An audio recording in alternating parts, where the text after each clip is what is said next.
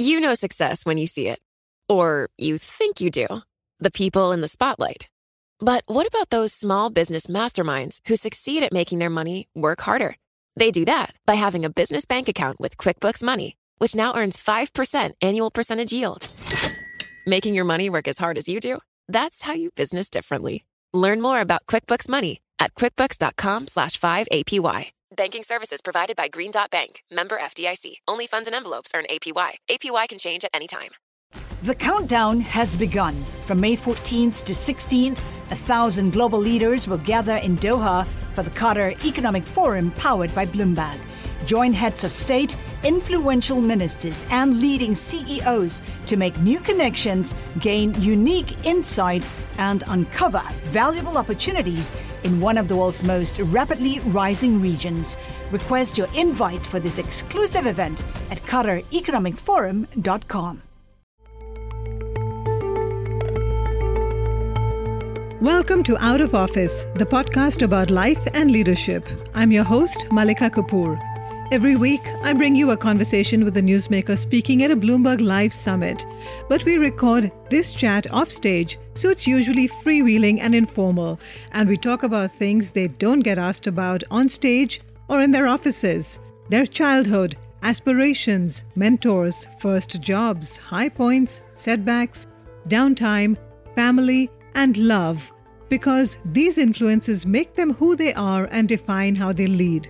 This week, well, we're a typical American family. I'm, I'm white, my husband's black, and our kids are brown. Meet Ted Osius. A career diplomat, he's now a senior executive at Google, and his life story is anything but typical.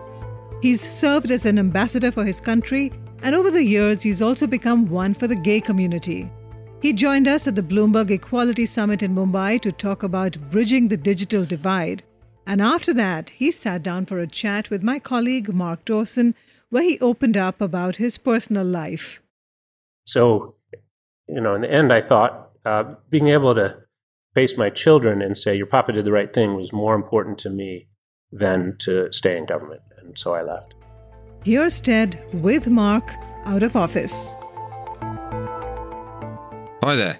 One of the many ways we prepare for our podcasts is by looking for something interesting our guest has said in the past. While prepping for this interview, I came across something he said during a TED talk back in 2016. But let me start with a very simple idea. That idea is that in life, it's love and purpose that matter. So I began with that and asked Ted, love of what and where's the purpose? Well, I think love very often is of family. I have I have two kids, four year old and five year old, and a wonderful husband. Uh, so I feel very lucky in love. Purpose is defined differently by different people, and uh, for me, for a long time, it was it was diplomacy. I loved being a diplomat. Uh, I was a diplomat for the U.S. State Department for 28 and a half years, culminated in a wonderful three year tour as ambassador to Vietnam uh, which at its high point had a three day visit from President Barack Obama, and we were able to accomplish a lot. It was, uh, I felt that my life had a, a pretty clear purpose at that time. During his time as US ambassador to Vietnam, Ted was openly gay. In a country with no high profile gay role models, Ted and his husband Clayton quickly became an inspiration to many. So one, one quote we had from a, a Vietnamese uh, gay gentleman, he said, with regards to yourself and your partner, he, he, said, you are the full package.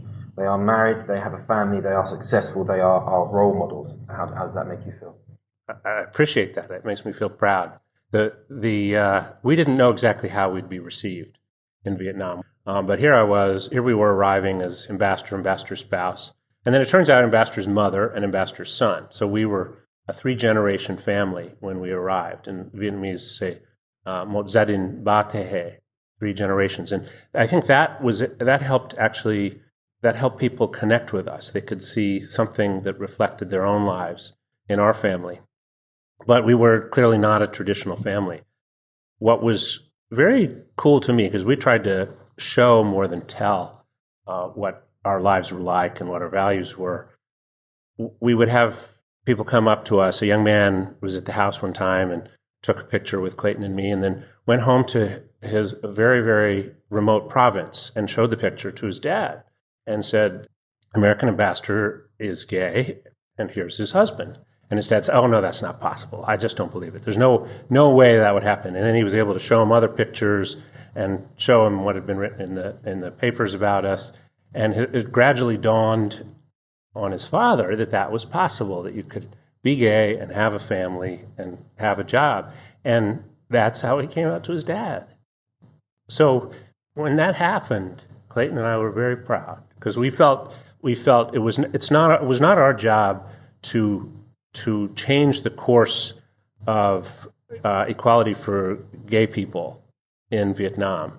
But if we could show something about what was possible, then maybe we could encourage a few people. The global fight for gay rights and equality has come a long way in recent years. The legalization of same sex marriage in the US is the biggest example. But Ted started his career in the 80s, and things were a lot different back then. So, when I joined the Foreign Service in the 1980s, if you were known to be gay, the diplomatic service would basically drum you out. And I had colleagues who, uh, who were visited, whose parents were visited uh, at their homes. In fact, one guy in a trench coat goes to the mother of a friend of mine and said, Did you know your son is gay? And she said, You should be ashamed of yourself. Get out of my house. Of course I do. So uh, we were losing colleagues. People were being, were being drummed out, and people just wanted to do their jobs. And so we created a group called Gays and Lesbians in Foreign Affairs Agencies, which still exists and is still very powerful. You know success when you see it, or you think you do. The people in the spotlight athletes, actors, artists. But what about the people behind the scenes? You know, the ones who make it all happen the lighting engineers, the sideline photographers, the caterers. They're small business masterminds and if there's one thing they have in common, it's making their money work harder. That's why they have a business bank account with QuickBooks Money, where they are now earning a generous 5% annual percentage yield. Yes, 5% APY. Making your money work as hard as you do? That's how you business differently. Learn more about QuickBooks Money at quickbooks.com slash 5APY. Banking services provided by Green Dot Bank, member FDIC. Only funds and envelopes earn APY. APY can change at any time. In 2015, US Supreme Court Justice Ruth Bader Ginsburg visited Vietnam. For Ted, it turned out to be a momentous trip, professionally and personally. Well, it was wonderful. We, when I knew she was coming to Vietnam, a friend, a friend of mine said, "Why don't you write to her and ask if she would renew your vows?" And I said, "Well, that would be a lot of chutzpah." But I did. I wrote to her, and she wrote back and said, "Of course, I'd be happy to." And she asked us to write the vows. We did. We used the same vows we'd used 10 years before.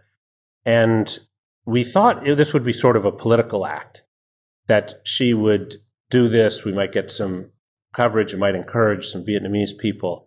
And it turned out to be very significant personal act, too, because uh, when we had gotten married 10 years before, it was just the two of us. Now, at that point, the time of our, uh, of our renewal of our vows, we had two small kids and they depend on us, and they depend on us for everything. And so, I think the marriage means even more when you have two small people uh, completely dependent on you. And talking about your children, how's raising them as a, as a quite high profile couple in, in Vietnam?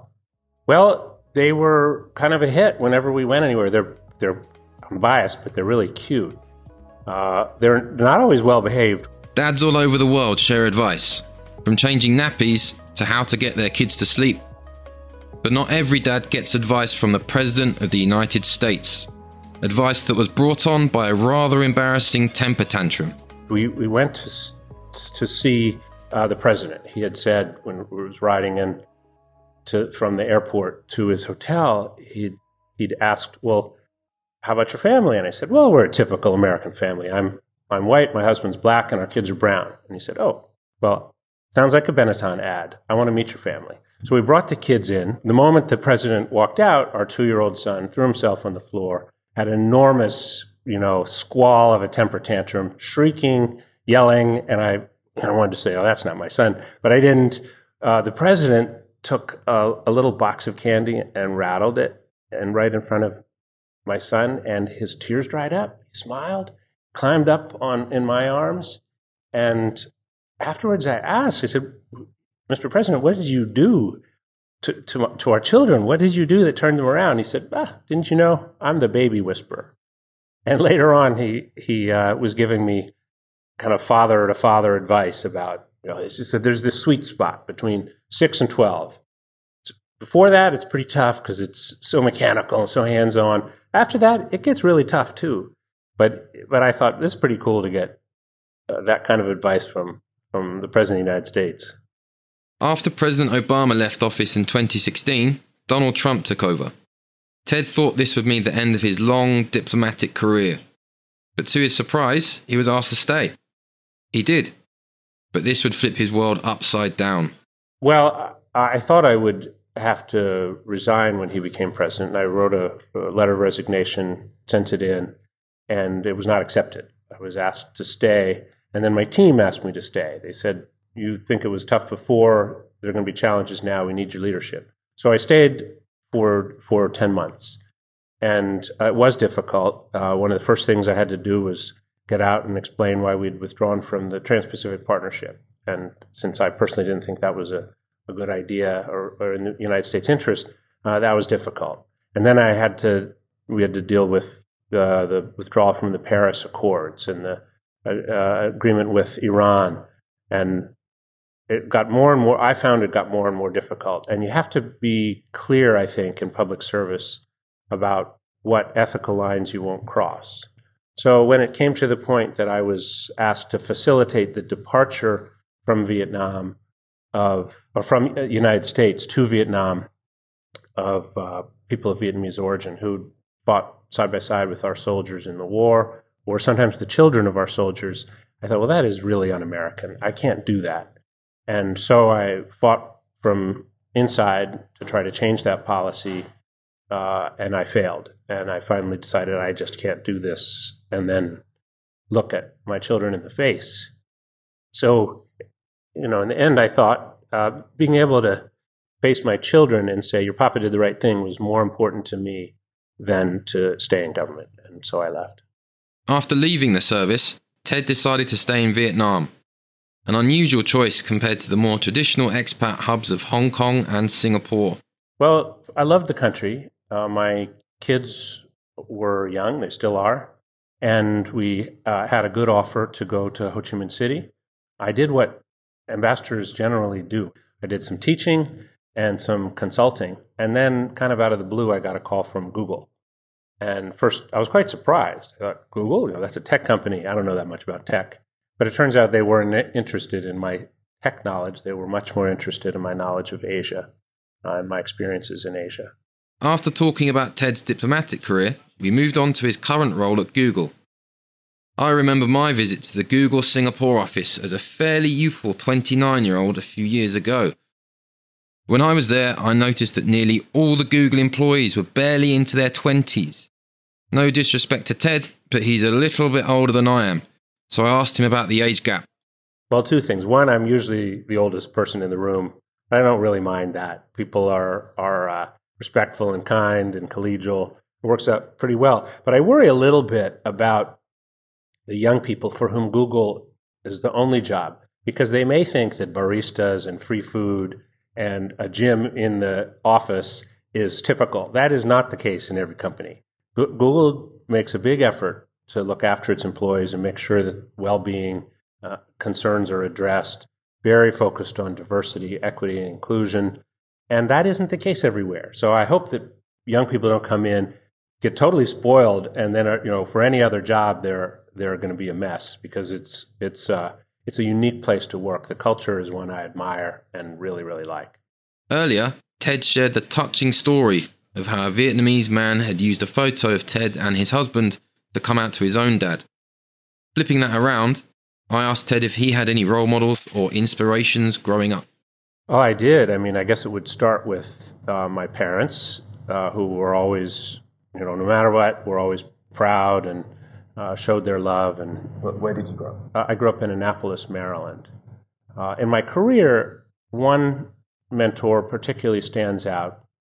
He was a four time chief of mission. I ended up working for him three different times.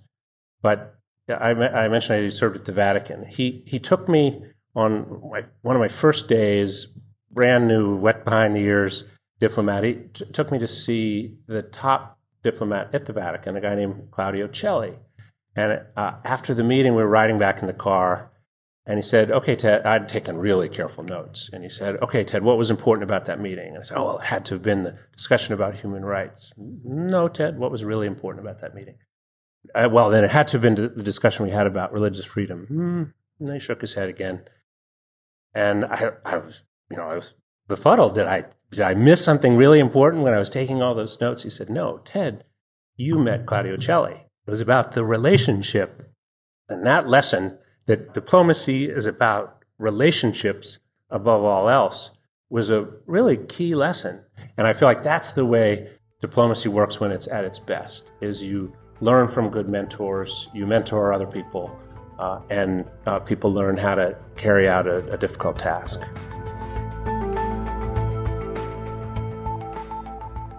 That was Mark Dawson's conversation with Google's Ted Osius. I hope you enjoyed it. And remember, you can find more episodes of Out of Office on the Bloomberg Terminal or on our website, bloomberg.com. And we're also on Apple Podcasts, on Spotify, and on Twitter. And our handle is simply at podcasts. We'd love it if you could take a minute to rate and review our show, so please do that if you can. And I do hope you'll join us again for more candid, informal conversations with newsmakers out of office. This episode was produced by Laura Carlson. I'm Malika Kapoor. You can find me at This Is Malika on Twitter. Thank you for listening.